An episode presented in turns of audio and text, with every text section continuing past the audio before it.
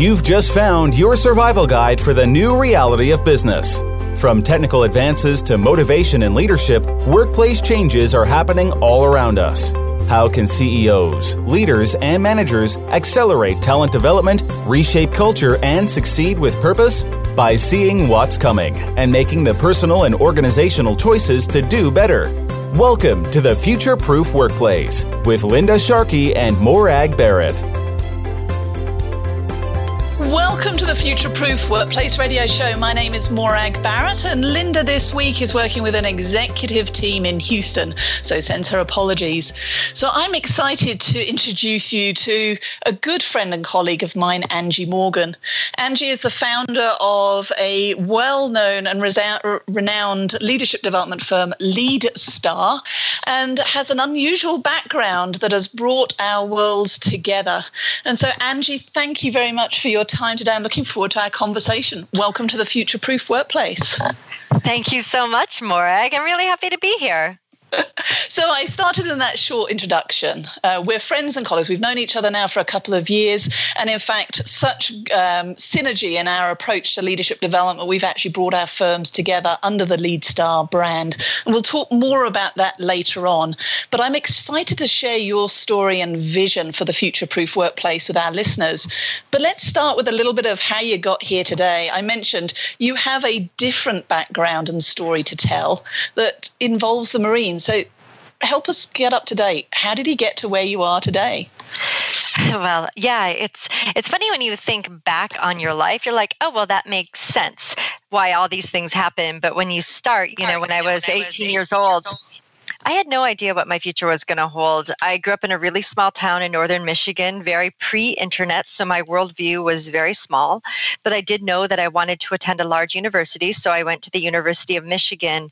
And while there, my dad kind of nudged me to try out ROTC, which is, you know, military training, and that would require mm-hmm. a four year active duty commitment after college. And much to his um, excitement, because I certainly paid for college, which I think we, as all parents, can appreciate that that, that suddenly my college was paid for. Um, I went to the Marine Corps for four years. And what happens when you become a Marine is you get introduced to interpersonal skills, which I would call leadership skills, really understanding build influence with other people. Because if you think about it, when I was 21, 22, and inherited my first platoon, I was pretty much leading my peer group, even though I was the manager, but we were all kind of our same age. And I really learned how to lead through influence. You know, when you're 21, 22, trying to lead your peers. You can't boss, you can't force. But the Marine Corps taught me how to lead by these true tried and true leadership practices like building credibility, how to demonstrate accountability, how to hold people accountable.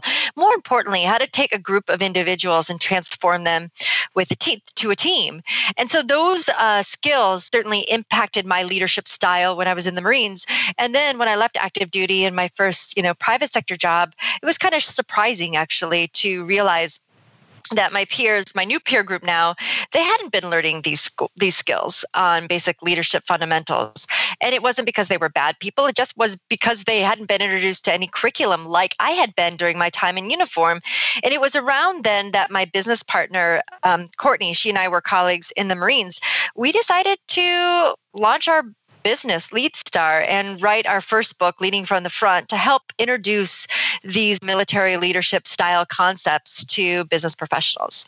So that's so, me in a nutshell. Yeah. Wow. And I can't wait to dive into it deeper. So tell us a bit more about Leading from the Front, because as a, an author myself, two books under my uh, belt in the same way as you have two books, it's not an easy undertaking. I think many people just assume you just write a book and there you go, you you can retire. So what was the genesis for Leading from the Front? And tell us a little bit about the themes and the insights that a reader would get from that book. When Courtney and I started to write leading from the front. It just started with how can we take Marine Corps leadership principles and put a private sector spin on them to make them a little bit more applicable.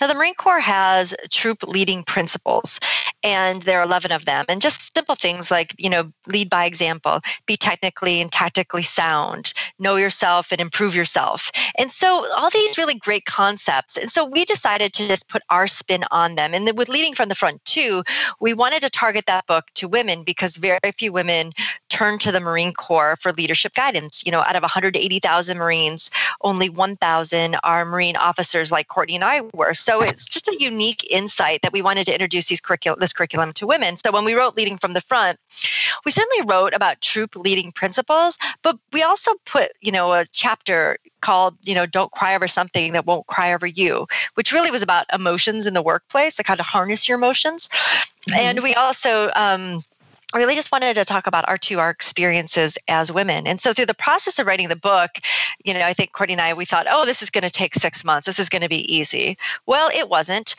and it took longer than six months. Yep. And then when you get a publisher involved, they certainly want to put their spit on it too. But and then when um, the book came out, what surprised us was that we were hearing from readers. I shared this with my husband. I shared this with my boyfriend. I shared this with my male colleague. And that really pushed us to open our eyes to, oh, we need to expand our audience because it clearly isn't a curriculum just for women. Mm-hmm. So um, there's a curriculum that goes with it. So tell us more about the work that you've been doing then with LeadStar um, in parallel to leading from the front. When we started, um, you know, really pushing leading from the front, we had a book and we had a speech which became a workshop but mm-hmm. then our mm-hmm. clients kept on wanting us to go deeper into their organizations to help them solve some of their other problems that they were having retention engagement um, promotions succession planning and so that helped us you know these opportunities helped us grow into a consultancy so we certainly were offering training packages if you were you know, if you say, but then we suddenly found ourselves really working with not just the HR leaders, but with business leaders across organizations to help them think differently about how they can grow and develop the talent around them and keep their talent engaged. So that leads us. Um, LeadStar just had its 14th birthday. Happy birthday, LeadStar! And so now, um, now that's really our, our work. We really like to plug into businesses. Most of our contracts are 18 to 24 months. We really um, embed ourselves into our clients' operations, get to know our clients, get to know, you know, all employees at different levels, and work with leaders to grow their businesses or to achieve their results that they're seeking to achieve. And we really like to ensure too that whatever we do ties to the bottom line because if you're just investing, you know, spending money on training, that doesn't mean that you're growing the business or adding to the bottom line. And we really feel it's our responsibility as consultants, as trainers, to help the businesses achieve their business objectives. I love that business focus. And I think that's one of the things that differentiates, but maybe you can help um, our listeners understand, is that the leadership development space is a very cluttered market. There are low barriers to entry. People can hang the shingle out oh, I can do training. But ultimately, that's what it results in training one off events. And so tell us a little bit more about that process that differentiates LeadStar and the, the how you deliver the business benefit versus a happy sheet and a training workshop. but they are really happy sheets and happy workbooks and happy slides, good classroom experiences. Well, I think what's really unique about our firm, and it's nothing, you know, something that we grew into, was when we started our work, you know, 15, you know, 14 plus years ago we had a workbook, we had a workshop, and it was just a one off event.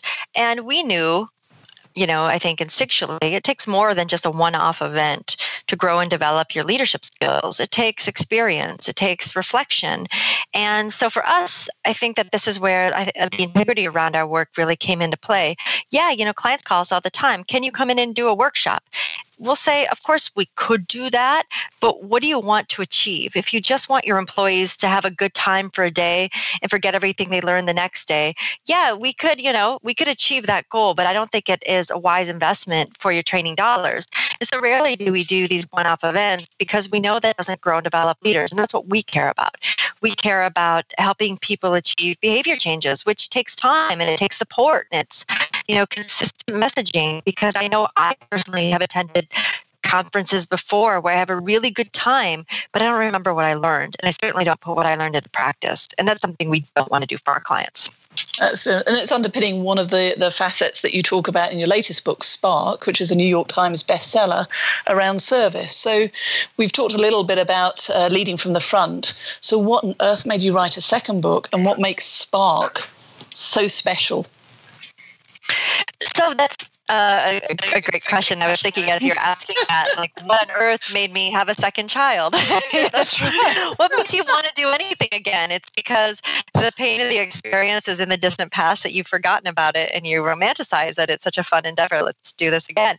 Um, but in all seriousness, I, I, think we had more to say. Uh, by the time Spark came out, um, we had more experiences. We had more. Um, reflection on our work. And we wanted to write something that wasn't straight out of the Marine Corps and still had that military feel to it, but could also uh, uh, just incorporate our other experiences, professionally speaking, in life. Mm-hmm. So so I think that that was something that we really were committed to is just rounding up. I mean, I think that there are such um, complements to leading from the front and to Spark, yet we wanted to evolve our thinking and our contribution, and we wanted to expand our audience to with Spark to include men as well. That was pretty important to us, and we actually had a co-author um, who was a male to add his voice to the conversation. So it was a yeah, it's a positive. Ex- it was a positive experience the second go around. It is. It's amazing how much you learn. So, so tell us a little bit more about how your thought leadership had evolved. So, what would I discover in Spark that is um, building on leading from the front? What's new? What's different? I think the most important thing is that the authors specifically Courtney and me, because we're co-authors on both, we we were different. Um, we'd spent more time now as consultants. We had more experiences, especially being working parents. That wasn't anything I wrote about in leading from the front. Um, and we've had executive experiences, which are very different than um, what we wrote about in leading from the front. So Spark, I think, it, it's a more balanced I hesitate to say more mature, but I can't think of another word to talk about it. Just a more mature um, you know, uh, perspective about the workplace experience and how our work could tie into that.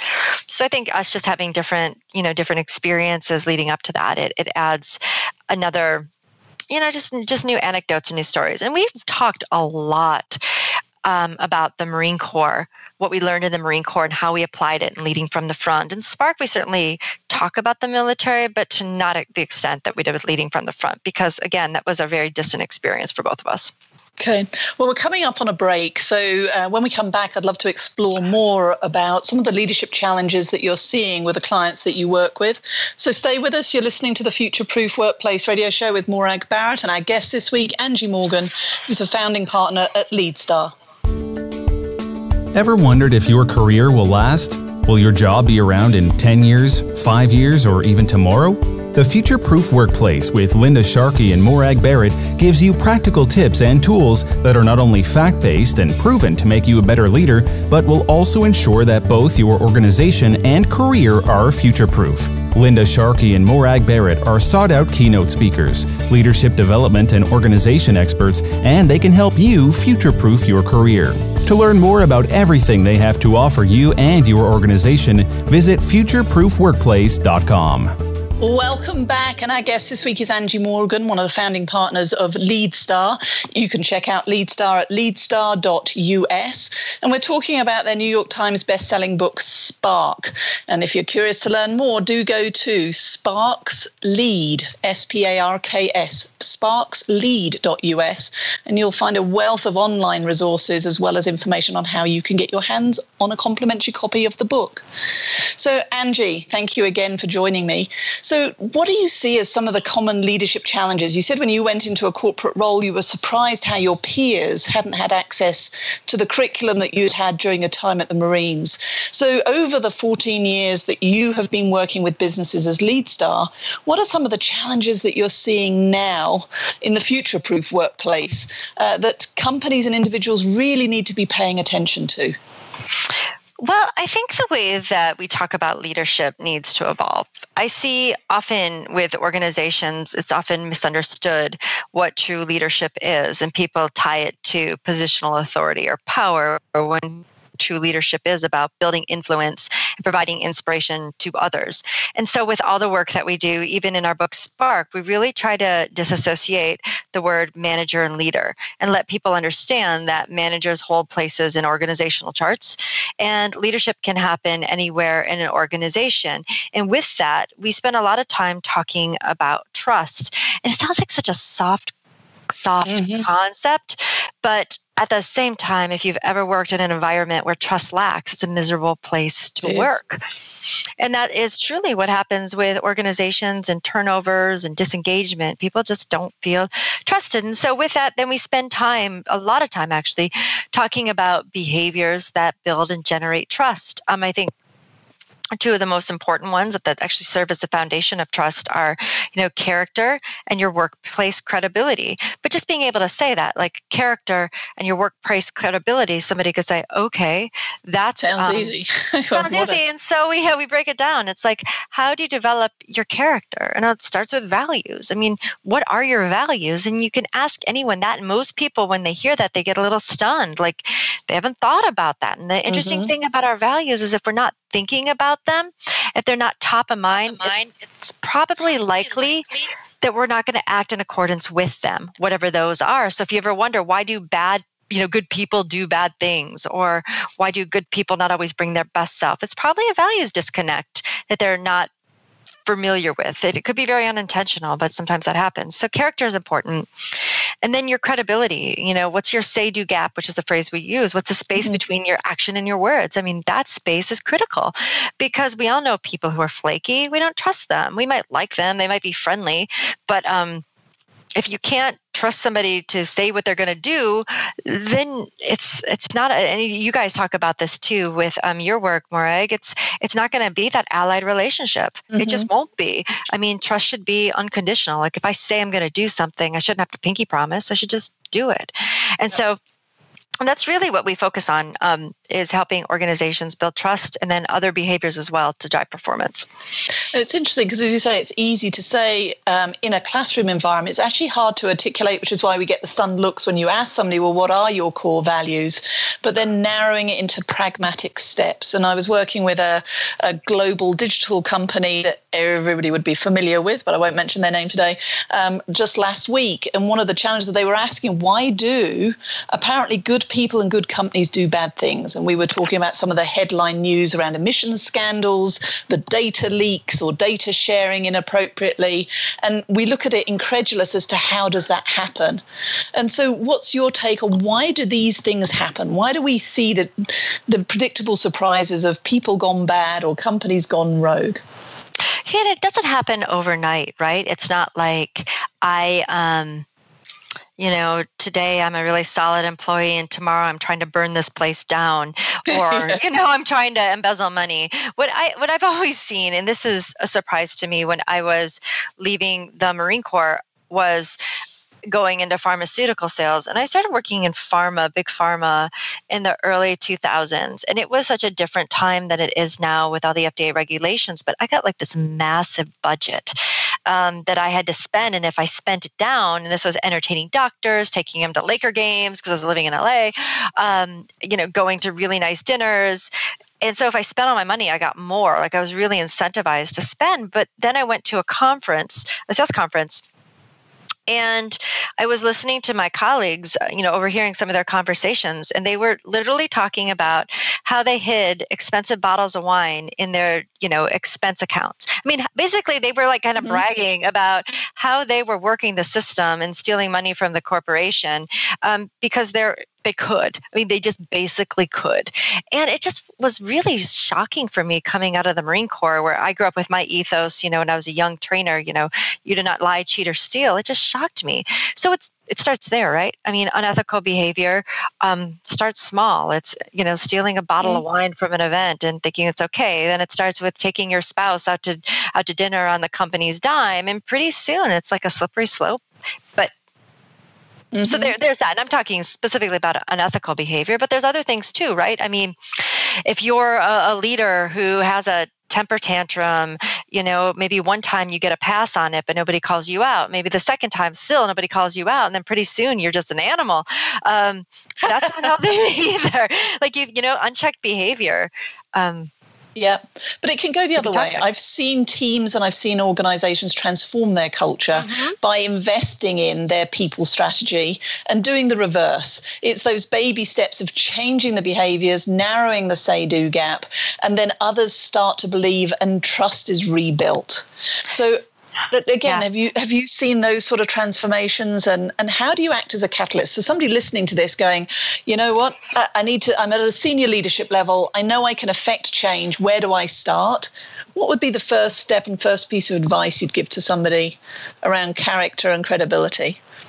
Yeah, um, great question. And I, I so yes, obviously we've we've seen a lot of organizations transform their cultures. And it's not easy work. I'll, add that. I mean, it takes a lot of intention and effort, but it's possibly the most rewarding work that organizations can do because let's face it, we spend so much of our time at work. It shouldn't be a miserable place. And if you're a leader, an executive, you have a tremendous role to play in the culture because culture starts with you what are the values that you're operating what are the behaviors that you're demonstrating? What is the example that you're setting?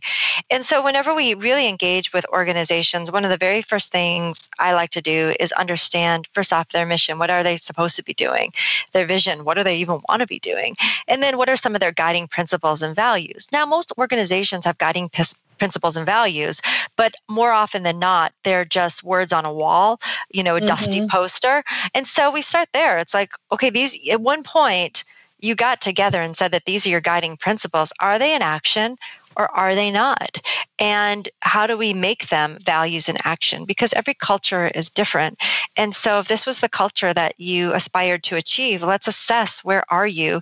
Where are the gaps? And how do we build around it? Um, you know a lot of our work we you know like any like any organizational development consultant we've got our tools and assessments and surveys and all those others but i think at the end of the day we really just want to understand what are your expectations for your culture? Where are the gaps? How do we build those like you would build any muscle?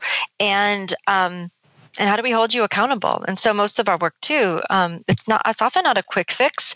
It's not you know a, a test that is uh, un- enable you know that you, you, that you can't accomplish you certainly can. It just really takes effort and focus on what it, what is going to move the needle and how do we build a program that will allow the organization to do that so you there, you talk there about the vision and mission of the company and corporate values. These are words that have been around for a long time. And in many cases, to your point, are posters on the wall, not necessarily living, breathing documents. What was interesting for Linda and I as we researched the future proof workplace, though, was a transition maybe from these traditional terms to one of an underlying theme of purpose. And certainly for the next generation, the younger generations, we're seeing that this connection with am I connected to something that's leaving a legacy that matters? Am I connected to something bigger than myself is becoming more prevalent. To what extent are you seeing that too in the work that you've been doing? So, so, yeah, absolutely. I think that that's something that is more and more on demand. People want to know that what I am doing matters. And if what I'm doing doesn't really matter, say that I'm just, you know, I, I'm, I'm manufacturing something that is super super exciting what is the organization doing to matter like i was working with um, a tent manufacturer and what i loved about the ceo there is that he always told people I know we make tents, but we do more than that. We are a manufacturer in a small town in northern Michigan. We create jobs, we create community, we create opportunity, we invest in our community. The better we do, the more we're, allow- we're allowing this community to thrive. And so, mm-hmm. you know, again, if you're not, you know, you know maybe like physicians you could see the natural purpose in their work or some you know nonprofits you can see um, the natural purpose mm-hmm. in their work but even if you, if feel, you like feel, like your work is work inconsequential is you have an opportunity to you know i have a, another example i've got a good friend who works for john deere and what he would do was go on the manufacturing floor. He's a manager, and he'd always go to the manufacturing floor. Like what you are doing allows a farmer right now in Europe to grow their crops. And it's great, right? To just make that purpose connection. We also work with mm-hmm. a popsicle manufacturer and they would always tell their, you know, their employees on the manufacturing line, what you're doing is going to bring smile to a smile to somebody in the summertime. And so that's kind of cool. So you can find it, right? Yeah, given that it's over 100 degrees here in Colorado this week, um, uh, that popsicle and putting a smile on somebody's face is very pertinent. yeah, it's hard to think about in the dead winter, I know. so I want to take you back in time um, and then bring you back forward. So you talked about your time in the Marines and at a very young age, 21, leading and influencing your peers. And I assume at that time, being a female officer in the Marines, you were one of a minority. Was that yes. true, or am I? Yes. Yeah, so, and no, we've seen. So. And this year, we've seen the outburst of Me Too. And so I'm curious to know how your experience in the Marines, to what extent, how how were you accommodated as a female officer or not, and what do you think is triggering the change in society right now, where the Me Too voice has become so loud? So that's a big, long, complicated question. Take your answer where you will, and we'll go from there. so it's like you hear Me Too, and it's like you want to say Me Three, right? I yeah. uh, certainly from my time in the Marine Corps, people ask ask. I mean, I think that's a really just natural curiosity because the, the, military and some sexual assault scandals and things like that make the news quite frequently. Mm-hmm. Um, what I learned from that experience was well, first, was I sexually harassed? Was I ever, I was never sexually assaulted, but I certainly was sexually harassed, uh, like weekly. Like it wasn't, um, it wasn't mm-hmm. uncommon. Or just to have you know somebody call you some not some nice names underneath their breath like that just happened. And what i learned i learned a few, you know a few really important lessons. I think that you teach people how to treat you. And so one of the most important things i learned is if anybody were to say anything to me negatively i shut it down right away. And i would mm-hmm. just basically say you cannot talk to me like that Mm-hmm. and they mm-hmm. wouldn't and i think that you just had to be on you know be aggressive with that just teaching people how to treat you like you can't say those things to me and most times than not people stop because yep. you set those expectations and boundaries. Um, the second thing that I learned is that a well-placed four-letter phrase can get you out of a lot of a sticky, sticky, sticky situation. So I could learn how possibly to swear like a sailor and get myself out of situations that I found unsavory. I think the most important thing though that I learned is that there are a lot of things obviously that i can't control in my environment. Like i couldn't control that there were you know i was an extreme minority. Um, i couldn't control the fact that i was a woman. I couldn't control um, people's biases and perceptions and misperceptions about women and their performance in the workplace. But what I could control every single day was how I showed up. Was I a mm-hmm. strong performer? Was I a leader? Was I meeting the organizational standards? Because you can spend a lot of time on those things you can't control, or you can spend those things on the things that you can control. Like in the Marine Corps, uh, physical fitness was a really critical standard. So I just owned that. You know, I, took delight in being you know, a faster runner than my male peers and doing more pull-ups than my male, male peers just because I learn quickly what's going to get me credibility in this organization. Mm-hmm. And so I think that that's actually a good lesson for anybody too. Um, always asking yourself, what is going to get me credibility in this organization? What do the decision makers in this organization value? And am I meeting those standards and expectations? So, Angie, we're going to go to break again. When we come back, let's talk a little bit more about how do we remain present in such a busy world so that we can be asking those questions. So, you're listening to the Future Proof Workplace Radio Show. My name is Morag Barrett, and our guest this week is Angie Morgan, who is the co founder of LeadStar, a global organization development firm. Stay with us. We all know that leaders who build talent, care about their people, and create healthy organizations are the people that others want to work for and with. Raise your own bar and future proof your organization with the Future Proof Workplace. Whether you're a CEO, manager, or just trying to survive the chaos, the Future Proof Workplace is your wake up call because, let's face it, the future is now. Linda Sharkey and Morag Barrett are sought out keynote speakers, leadership development and organization experts, and they can help you start future proofing your organization. To learn more about everything they have to offer you and your organization, visit futureproofworkplace.com. So, Angie, while we were on break here, we had a question come in from one of the listeners who's been uh, listening to our conversation. He says, This is all great. He says, but I'm so busy at work. And you were talking before the break about um, finding out what uh, leadership values and how do I role model it. And the question is ultimately, how do I find out? How do I know in the sea of all this information what it is I should be focusing on? So I think the most important thing you should do is carve out some time, for yourself to reflect on that question. And guess what? Um, if you go to sparkslead.us, we have um, a one page worksheet that lists 30 of the most commonly held values and spend some time going through that exercise and write down like what ultimately what are your top three values in priority order then the next thing i would recommend you doing is look at your calendar for the past two three four weeks and match up are you living your values? I've always found um, in my life when I do this, you know, exercise and I look at um, my calendar and there is misalignment it's it just is a really great call to action for me. And so if I ever feel like something isn't right, something is disconnected, something just doesn't feel like I'm achieving what it is I'm supposed to be achieving, I go through that values exercise and just try to get myself realigned to what is most important. And it's never going to be like, I think a lot of folks, specifically me at this stage in my career, like family is really, really important to me. And I would say that they'd be number one or two. any given day, right? Not exactly sure if they're number one or two, but they're up there. They're the top one or two. But um, it's not that it's because I spend the most time with them. I mean, I'm a working mom. My husband is actually running for a public office right now. So our life is really crazy. So it's not like a time distribution. It's just, are they there? Are your values there? Are they represented?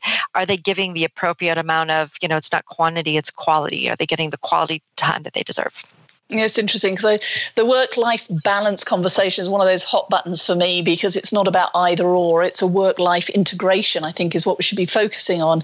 And to your point, if we're not paying attention to where is that, uh, whether it's family, friends, um, just quiet time for me and the work persona, where they are on the pecking order and what am I actually doing on my calendar, it's easy to get out of balance. And then unfortunately, the, the consequences can be uh, detrimental for everybody the ripple effect is hard. Um, and you know, it's not this too, like the balance thing. I mean, recently I took Facebook off my iPhone. I love Facebook; it is so much fun. Um, but I took it off my iPhone and I started using iBooks. Now I don't like to read books on my phone, but if I'm mm-hmm. waiting, I can read. And it, it's it's amazing how sometimes those subtle shifts like it's very important to me to be a reader. I love reading fiction. I love reading poetry. I, I love just to read. And it's just funny sometimes like when you realize like oh i'm wasting too much of my time doing non-important like i think you should always mm-hmm. take time to relax. Social media isn't evil unless of course you're using it for doing bad things. But yeah. but it's like how do you how do you work to integrate the things that matter to you with the time that you have I like that. And that's a small, simple step. Uninstall it from one and replace it with something that you feel that A fills your soul with the poetry, etc., and the reading, but also keeps you up to date with what's happening in the world. I'm curious, you mentioned there that your husband's running for public office, and that's a big decision to make. So, what sparked that, and what have you learned about our political landscape or the whole process as you've gone through this? Yeah, so it was after the November presidential election that my husband and I spent time thinking. We, well, we weren't excited to be candid. We weren't excited going into the voting booth. We knew that whatever the outcome was going to be, it wasn't going to be a healing, unifying experience for our country. And then after the election, we decided to do something about it. And we thought, well, what could we possibly do? And we felt it very important to help identify a candidate to run for U.S. House of Representatives in our district. And so as we were searching, we discovered that the best candidate was going to be my husband, Matt. Um, he's a retired Marine, right? It's like you're looking around and then you look in the mirror. You're like, oh, if not me, then who?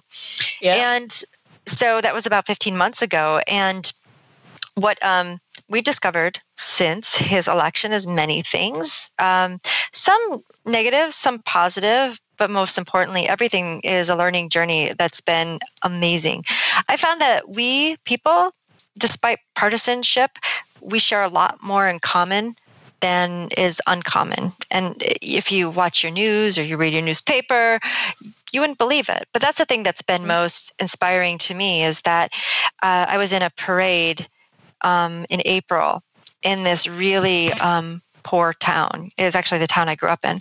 And what I found really interesting is that I saw friends who were, you know, on my side of the aisle. I saw families who I assume would be on the other side of the aisle. But we all lined the streets. We're all grubbing for candy, you know, that would get mm-hmm. checked from things. And we all wanted the same thing. Like everybody wants, you know, for parents, we all want our kids to grow up with opportunity. We want them mm-hmm. to be closely connected to us. We all want you know, to, to, to be healthy, to have access to quality health care. I mean, at the end of the day, that we have so much more alike than we have different. And that was re- this, so that so far has yeah, been. That's reassuring. Yeah. Yeah, just a really positive experience. Like we all want this, we all essentially want the same things. So how do we bust through all the noise and find our common ground? It's exciting, and, and again, as I say, it's a big commitment. So thank you for for doing this and starting to affect change. But again, as I look at the future-proof workplace, it's that transparency. Uh, we're all budding paparazzi, and the reality is, as individuals, as teams, companies, as cultures, we are only one Facebook post, one Twitter feed away from success or failure, or having our strengths or our weaknesses shared to the world. And it, it's making a huge difference, I think, to how we do business and how we lead and how we build high performing teams. And it's something that we need to be deliberate and thoughtful of in the way that we communicate and work with others. What's your experience?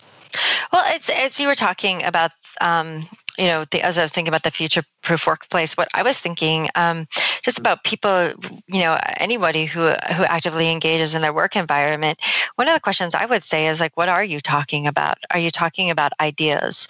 Are you mm-hmm. bringing the things that you're reading into your discussions? I mean, we all have to have lunch. Are you eating lunch at your desk, or are you eating lunch with colleagues? What are you talking about? Are you talking about the interesting books or articles that you're reading? Or are you talking about your colleague and mm-hmm. gossiping and doing some of the office cooler stuff? that is uh, unsavory. And I think that um, anyone who's looking to contribute to a better working environment, um, which really is critical, I think. I think your book really highlights that. I mean, where we work is often more important than what we do because we're giving our time and hopefully it's mm-hmm. time well spent. But I like to think and this is where I believe our work matches up. Like everybody has an opportunity to contribute to a positive environment.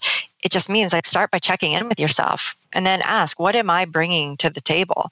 Maybe not the boardroom table, but you know, my lunchroom table in the in the back office. Am I bringing my best? Yep. So as you look to your future, then the next eighteen months, then what are the steps you're taking to future proof your career? To to look at what you're doing and how you're contributing? So it starts by partnering with some pretty awesome people, right?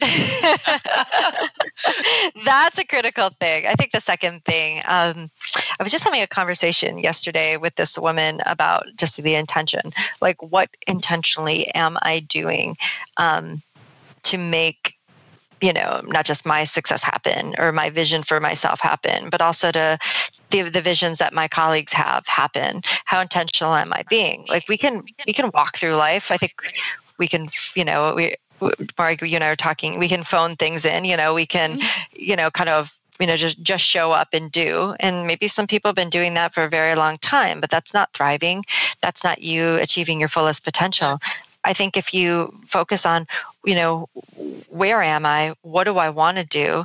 Putting a plan in place for the future, then you can start executing. It's it's interesting to me that you know the work that you write about and the work that we do a lot of it comes down just to personal discipline. What are the disciplines are you putting in place? What disciplines are you building around yourself? What habits are you building? And are they propelling you forward so you talked earlier about how you like to read um, and poetry. That was a new insight for me. So oh. I'm not going to ask you to quote poetry, but I'm just thinking about in the leadership development space, who are the role models that inspire you, and what are you reading um, right now to, to to help inspire you in the work that you're doing? So I am I love like a few. This is the I I will glimpse or you know I will read business books, but that's not where I get my inspiration.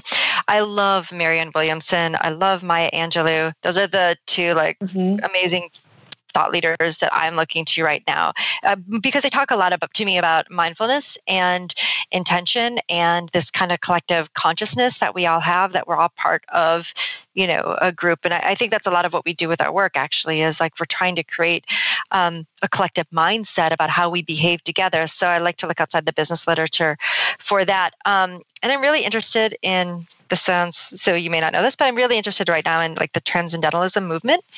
Ooh, in um, oh just poetry. Like, just. just poetry. I love henry david thoreau. And um, I love um, like Ralph Waldo Emerson, and so I'm just going back to some of the poets I read yes. younger, and now that I'm a little bit more older, I um, so I've been reading more about them, and their their kind of concepts of oneness, and so I think that that's really where my thoughts are taking me, like this collective, this collective conscience, this you know kind of how do we work together, and what is this we? Is it just you know our minds are connected and see this yeah. kind of sounds kind of wonky, but I'm, I'm really into this stuff. It's interesting though. I feel the same though as I move through my life and career. My open-mindedness to some of what I would have dismissed as woo-woo or just oh it's just poetry, etc. In my younger days, I now realise that there is something to be gained from this, and I'm also it goes back to your earlier comments uh, around how more in common we have with each other when we realise. I think we jump to conclusions and make assumptions about motives, intent, background, ability potential, etc., when we meet people, some of which is accurate, but a lot of it is not.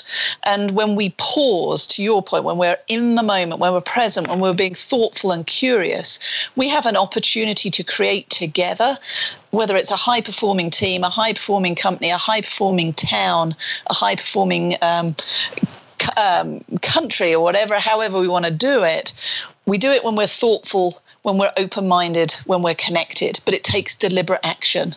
And that's the seed change I'm seeing. No, you're right. I think about the deliberate action. I think that that's it. It's it's there's no such to me like there's no such thing as like you know that one and done. Like you just can't do something once. It's it's building the habits. It's building the muscles, and I think it's key. It is key. So I know we'll be coming shortly to the end of this. So give me three things. What are the three things that you would like listeners to be taking away from our conversation today? Oh, gosh, this is a tough one. Um, I think the first most important thing that you should do is um, check in with yourself and your values and just make sure that you're on the right path for you. Uh, I mm-hmm. think that's always critical for anybody. And it's such a hard task to do because it requires reflection. Like you can't really do it in your office, you can't really do it on your drive home give yourself two to three hours and just check in with yourself just to make sure that you're setting the right course. Um, I, I think the second thing that I'd like listeners to take away is re-examine your own expectations of yourself. I, there's some really mm, great research. Oh, well, I think there's a lot of great research that we often put. Um, you know, there's we often have missed expectations for ourselves. Like we think we're capable of X when really we're capable of more, and hmm. so just check in with yourself and just ask yourself some basic assumptions. Um, are, are they perhaps wrong? Can you achieve more? Can you achieve more than you think you can? Can you do more than you think you can?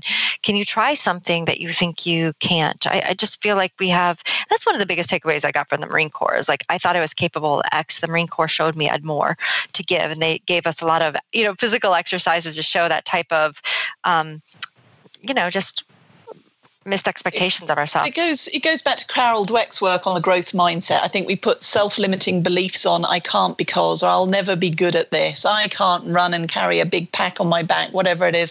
I can't get to the C-suite. I can't be a VP. Um, but the reality is you don't know until you try.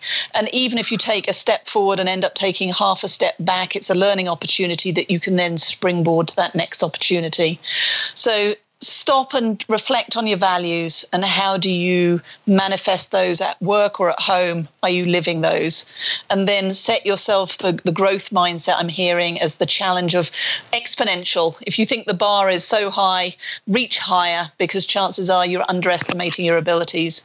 Is there a third then a third theme you would like listeners to take away from today's yeah, and I think like the third thing would be just be really intentional with what is. So if you again, if you if you do the work of understanding your values, if you do the work of resetting expectations for yourself and pushing yourself those expectations a little higher, then be just intentional you know intentional. be intentional with you know how you approach your day how do you approach your week how do you approach your year i was hearing this quote maybe you've said it Morag, and i've just ripping it off from you but we overestimate what we can do in a day and we underestimate what we can do in a year and that to me is like gosh there's so much um, untapped potential there that's on the table and so just yeah. being intentional with how we go about our days I'd love to take credit for that quote. Overestimate what we can do in the day and underestimate what we can do in a year. But it's not me, but I'll take uh, um, secondary credit for it. Thank you for okay. that.